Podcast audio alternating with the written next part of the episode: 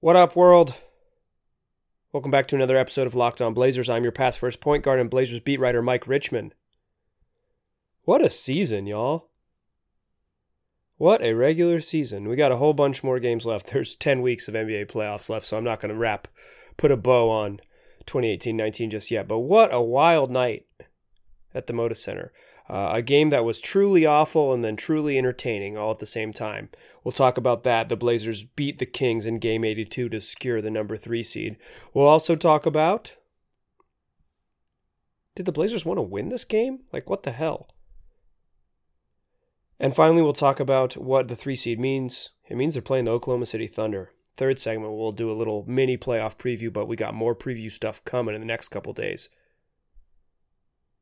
But let us start with the magic of a game the Blazers maybe tried to throw away.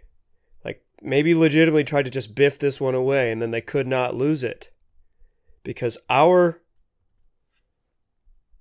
new best friend, the one of the nicest guys that there could ever be, one of the nicest 20 year olds on the planet, Anfernee Simons, dropped 37, 9, and 6. Skal Labissiere had 29 and 15, and the Blazers played six dudes. All five starters logged more than 40 minutes. Zach Collins played 13 minutes off the bench. Jake Layman, Gary Trent, and Anfernee Simons each played 48 full minutes. This was a wild ass game, y'all.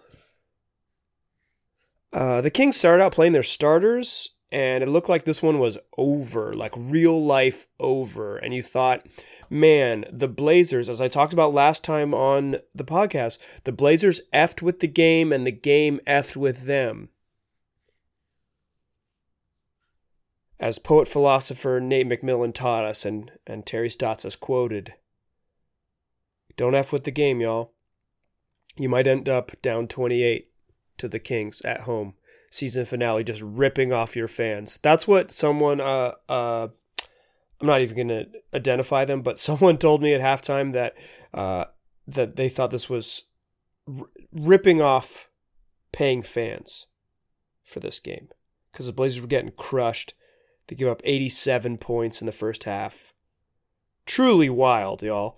The most points an opponent has ever scored in a first half against the Blazers the Kings just did whatever they wanted to do in that first half. This one was over. Blazers were tra- trailing by 28 points. And then, and then, actually, in the first half, uh, Anfernee Simons had 23. He was really freaking good in the first half. It's just they couldn't stop anyone. Every time he scored, the, the Kings scored six points. Basically, the math on that. For each, for each Anfernee Simons bucket, the Kings scored three and a half points. That was the rules in the first half. And yet, the Blazers, the never say die Blazers, I don't know, they might have said die before this game started. Uh, okay, before I get into the second half, I want to take you guys to a scene that happened before the game. Uh, before, uh, this afternoon, Damian Lillard was ruled out for the game. It was Damian Lillard's not going to play. He's not. He's going to rest. Uh, but the the Blazers roster situation is such that because CJ McCollum was also going to rest, and I talked about this on the previous podcast that that I think this was always the plan that CJ wasn't going to play two nights of a back to back, coming back from his knee injury. You know, he played 25 minutes on Sunday, he played 30 minutes against the Lakers on on Tuesday night. So this this Wednesday game, he was always not going to play. That was always the plan, and they wanted to win Tuesday.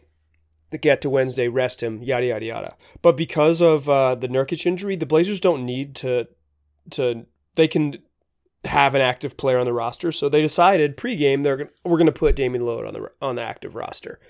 Um, it's not 100% clear why they did that, but I think why they did that is because uh, they wanted he didn't want to wear a suit. so that might be simple. That might be as simple as it is. He showed up to the arena without a suit, but also they wanted to have this like weird allure of we're not going to totally tank this game. And Terry Stotts was incredibly coy and, and downright disrespectful, if I'm really being real with you guys, to reporters before the game, saying that everything's fluid and we haven't made decisions and all this shit. But that wasn't true at all because he had already told many of the players, including Anfernee Simons, that he was going to play him 40 plus minutes, so be ready. So so Terry just lied to everyone's to everyone, and not just in a way like we haven't made a decision, but he just kept saying it's fluid, it's fluid, it's fluid. It was garbage. It wasn't fluid. They had made a decision. They were going to play six dudes. It was always the plan. That was the plan. Then they were down 28. Then it got wild. Blazers came charging back in the second half. Uh, they made it a single digit game in the fourth quarter. They started the fourth quarter on a 30 to 6 run over the first eight and a half minutes. Uh, the Kings also kind of gave up in the second half. I think that's worth noting. They did not play their starters after halftime. My read on it is that Dave Joerger said, listen, if y'all are not going to play real players, if you're going to play the end of the bench and only going to play six guys, more than anything else, it was the six guys. Joerger said, screw it, I'm going to play the end of the bench. I'm not going to subject my starters to this garbage. So he brought in his bench players and the Blazers bench, the end of the Blazers bench, and particularly Anfernee Simons, the hero we need, is balling. Clawed the Blazers back in this game. Skal against his former team. He admitted that it was to me after the game that it was fun. That was the word he used. That was fun. You don't hear NBA players say games were fun very often. He had a lot of fun punishing his former team, dropping 29 and 15 on them. Blazers came roaring back, 30 to 6 run, won this game going away. Uh, not going away, that might be a lie. Uh, but the Kings had the ball down two twice at the very end of the fourth quarter and didn't score. Uh, and then chose not to foul down five with 12 seconds left. Thank God they didn't play the foul game. Everyone knows that this was kind of a sham. Every single person on the Kings roster played. Six dudes on the Blazers roster played. Terry Stotts said afterwards Al-Farouq Aminu and Rodney Hood were available in emergency situations. But listen, there are just not too many games in the arena that are like this. There are not too many games when the Blazers are getting crushed and then a bunch of nobodies, Skal Labissiere and Anfernee Simons, lead a charging comeback to win a game. You just don't get too many nights like this. This is one of the most the most bizarre nights in my five years covering this team, five seasons covering this team that that I've experienced in the arena. Uh, the sort of negative, this is a disservice to the league and insulting to the paying customer energy that was um, circulating in the first half certainly didn't show up in the second half because the second half was fun. Moda Center was rocking. I guess this was a good season finale. It left me with two images that I will remember from this game. The Blazers going nuts when Anfernee Simons hit a wing three pointer with about two and a half minutes left. He had he had seven of 11 threes. I believe this was his seventh three. And the Blazers bench, uh, particularly Evan Turner, who's close with both rookies, and particularly Anfernee Simons, and and, and Turner is a big believer in Simons. A couple Blazers uh, veterans have, are are have been saying that Simons can hoop, but I think Turner is the real ringleader of that. He's going nuts when Anfernee Simons hits a three. Like real life celebrating. I really enjoyed watching that because you just don't get to see vets like that celebrate for young dudes very often, particularly uh, in games that they're going to win. So, so that was that's an image that will stick with me. And the other image is that when I walked out of the locker room, uh, the way it works is you you come out of two double doors, and Terry Stotts' office is kind of on the corner before you exit the whole sort of locker room facility area. And Anfernee Simons was outside of that area talking with a couple assistant coaches and Neil Olshey, and they're having a jolly old time, telling the kid that he played great, talking him up, having fun. And Simons walks out the double doors with me, and we walk down the hallway. He's in his blazer sweats, and he's holding the box score in his hand. He's taking the box score home with him to frame it and keep it. Because the night that he had 37 against the Kings in his first NBA start, it's a pretty fun little memory. I don't think uh, my dude Anfernee will forget that anytime soon, and I'll probably remember that moment for a long time too, because it was special to your boy. But I don't know if the Blazers wanted to win this game, guys. Uh, in the next segment, I'm going to talk a little bit about that. I don't I don't think the Blazers intended to win this game, guys. Before we get there, though, I want to remind you guys when you hop in your car, play podcast Locked On Blazers. Make it a part of your daily routine. Make it a daily routine. Make it a part of every time you drive. Tell your smart device when you hop in your car, play podcast Locked On Blazers. All right, welcome back. Still Locked On Blazers. Still Mike Richman. And I'm still skeptical if the Blazers wanted to win tonight. So all that like coy garbage that Terry Stotts started the pregame media availability with, lying about his plans, not even lying about his plans. It's one thing to say we don't have plans. This dude was just being just being a jerk to the working media. He knew what he was going to do. He could have come with a canned statement. He didn't come with a canned statement. He just kept saying it's fluid, it's fluid, it's fluid. It was I found it unprofessional, a little bit insulting.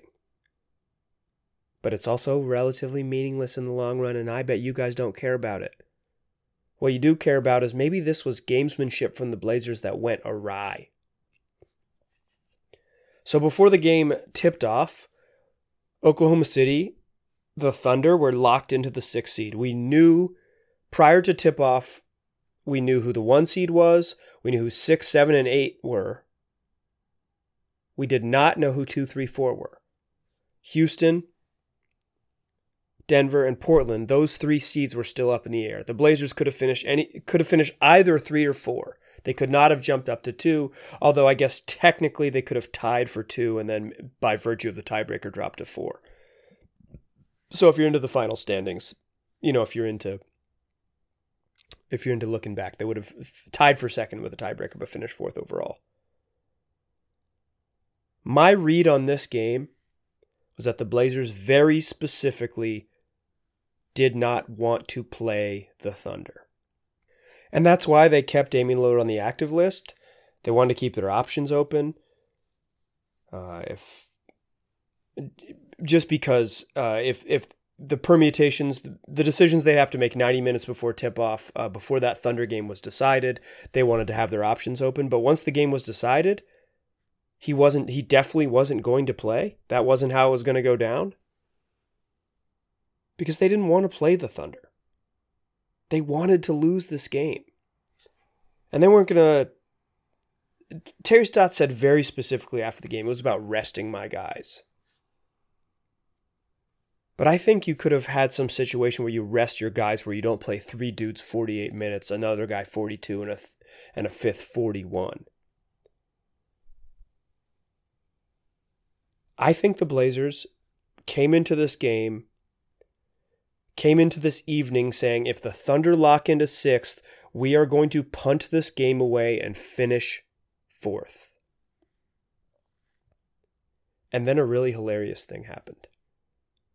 The Denver Nuggets, who are a mess right now, the two seed in the West, not not playing well right now, almost lost to the T Wolves in Denver. It would have been their third straight loss to close the season after they uh, decided intentionally to lose a game on Sunday, hoping the Blazers would finish third, and then turned around and lost a game to the Utah Jazz. They just had to close out, beat a beat a T Wolves team that wasn't playing Karl-Anthony Towns. It was just Tyus Jones, Andrew Wiggins, and a couple dudes you've never heard of.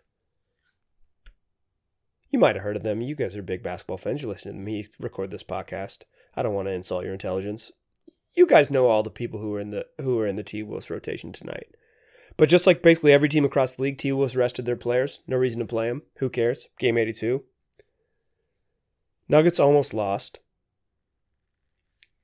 They had to hit a three with uh, about a minute remaining to to to survive and Jokic had hit two free throws with 30 seconds left. Nikola Jokic had hit two free throws with about 30 seconds left to preserve that one. But if the Nuggets had lost, the Blazers would have got maybe the karma that they deserved. They were trying to lose this game to finish fourth. Then Anfernee Simons and Skal refused to lose gave the fans inside Moda Center what they wanted and maybe almost gave the franchise exactly what they didn't want. I think the Blazers came into this game really hoping to play the Utah Jazz, and I think that was the plan all along. I also know that specifically Damian Lillard, and because he is wired a certain way, wanted to play the Oklahoma City Thunder. He got his wish. He got to play the you know quote unquote better team, even if they're the worst seed. So I think the Blazers' tanking plans went wrong. I think they tried to tank this game, and it turned out to be extremely entertaining and a victory and a memorable moment for a couple guys on the end of the bench. But I don't think this is what they wanted. I don't think this is how they saw this one going down. And and um, I would love to give some truth serum to the members of the front office and the coaching staff and ask them, was this a good was this a good win? Afterwards, of course, they celebrated the win when I saw Neil Olshey in the back, he was happy for Anfernee Simons, his draft pick. Like happy, big old cheesy smile, happy. Because it was fun. It was a fun game. The outcome of the game was fun. I think at the end of the game, they enjoyed the win. They gave the game ball to Anfernee Simons in the locker room. How cool is that?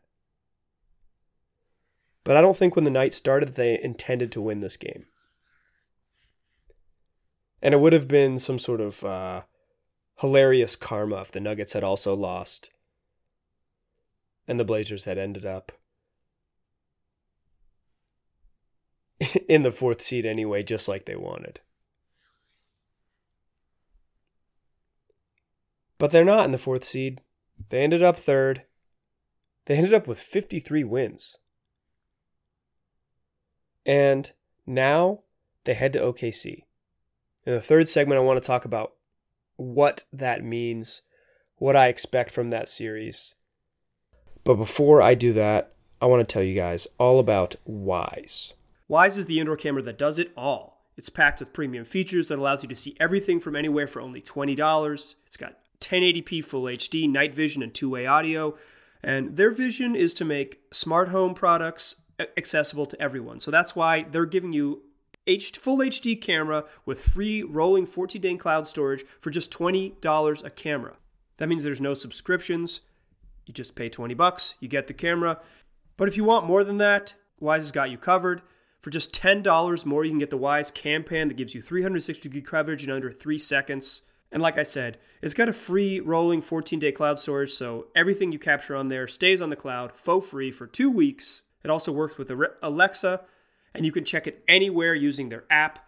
So if you're on the go on your phone or on a mobile or any mobile device, you'll be able to track the Wyze Cam. So if you want the absolute lowest price, go to Wyze. That's W Y Z E dot com slash locked on to get the guaranteed lowest price. All right. Still Mike Richman, still locked on Blazers. Blazers won a game that maybe they didn't want to. And their reward? A Sunday afternoon game one against the Oklahoma City Thunder. That's right, I'm going to eat breakfast at the Moda Center on Sunday. Probably get to the Moda Center at 10 a.m. on a Sunday morning. A rare, a, a truly rare experience for me. I don't think the Blazers have played a, a, a home afternoon game in my five years around the team.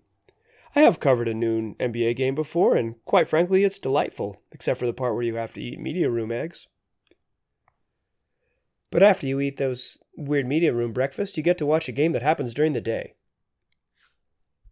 But I don't think the tip off time matters as much as the opponent. OKC is good, and they've beat, the Blazers four times, and all four of those times were with Jusuf Nurkic in the lineup. They were mostly good games, to be to be honest. Uh, I think they were close for the most part. I think the Blazers matched up relatively well. They didn't get blown out in these games. Their two losses against the Utah Jazz, for as much as I've been saying that that's a better matchup, the Jazz and their two wins over the Blazers this season beat the snot out of the Blazers. OKC didn't do that. They did win all four games. One of them went to OT a game the Blazers absolutely could have won. But again, that was with Jusuf Nurkic in the lineup. Things done changed. Enes Kanter is not Jusuf Nurkic. Zach Collins is not Jusuf Nurkic, and the two of them combined are not that sort of reasonable of a substitute for what Nurkic brings. I think this is a tough matchup for the Blazers for a variety of reasons. I think they don't have a great answer for Paul George. He's an elite player on the wing. And he he provides a lot of problems. The Thunder are also just long. Terrence Ferguson, for his limitations, has some real length at two. Jerami Grant has given the Blazers all types of problems with his length and his athleticism and his ability to hit spot up three pointers, chase down some rebounds, and be just a long athlete on the wing. And Steven Adams is one of the best rebounders in the league. He's probably the best offensive rebounder in the league. Shout out to Ed Davis. And then you get to the point guard matchup, and I think this is the really fun one. Damian Lillard and Russell Westbrook. I don't know if they have beef, but they certainly have beef when they're out on the court. Russell Westbrook famously in the third of the four matchups against the Blazers kept telling Damian Lillard that he has been busting that ass for years. And while that may, might be true in the box score, it generally hadn't been true in the sort of win loss records. OKC had historically struggled in Portland and hadn't won the, a game in years until they won a game earlier this season against the Blazers. But I think this is a really brutal matchup for the Blazers. I think this is super challenging. But I think it's really intriguing, if nothing else. There, I think this.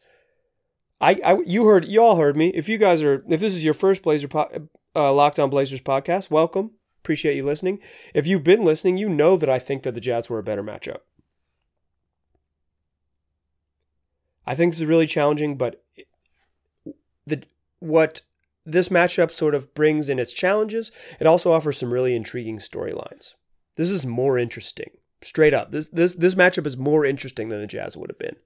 So if you were maybe rooting just for what would be the easiest way for the for the Blazers to to win a series, you were wanting some strange things to happen tonight where OKC lost and the Spurs won and you ended up in San Antonio maybe.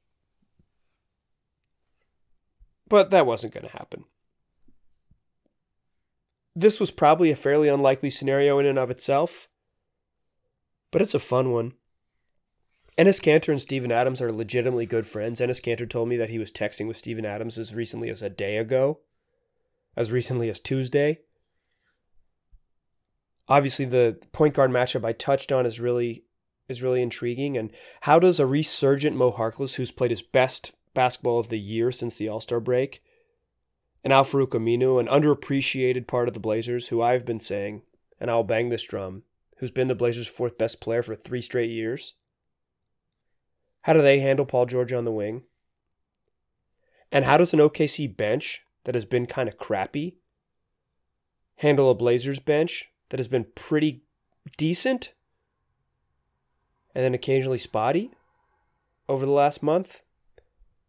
I think this is fun. I think we get more personalities. I think we get more juice with this matchup. I'm excited. The NBA playoffs are really fun. This is going to be really fun. I don't think the Blazers are going to be favored in this series, even as a three against a six. But Portland knows what they're up against. They know they've lost 10 straight playoff games. They know they've been swept out of the last two playoffs. I think we're going to see a team that's energized and has real juice heading into Sunday's afternoon game. I don't know if that translates to a win, but I'm pretty sure it's going to translate to a fun opening game. I got more preview coverage coming to you for the rest of the week. I really appreciate you guys listening. We'll go super in depth on the Thunder coming up because we've got a little bit of time before that game happens. Game two's on Tuesday night. Then we get a long break until game three on Friday. There's going to be a lot of Thunder stuff, a lot of Blazer stuff, and we will get to it. You can rock with me right here on Locked On Blazers for a whole bunch of coverage of this playoff series. And I also encourage you guys to check out Lock on Th- Locked On Thunder. Get a view from the other side. Should be a lot of fun. Tell your pals about this podcast. Tell them they can find it on the Himalaya app. They can find it on iTunes. They can find it on Google Play. They can find it on Stitcher. They can find it on Spotify. Pretty much wherever you get podcasts, Locked On Blazers is there waiting for you. I'll talk to you guys soon. Thanks for listening.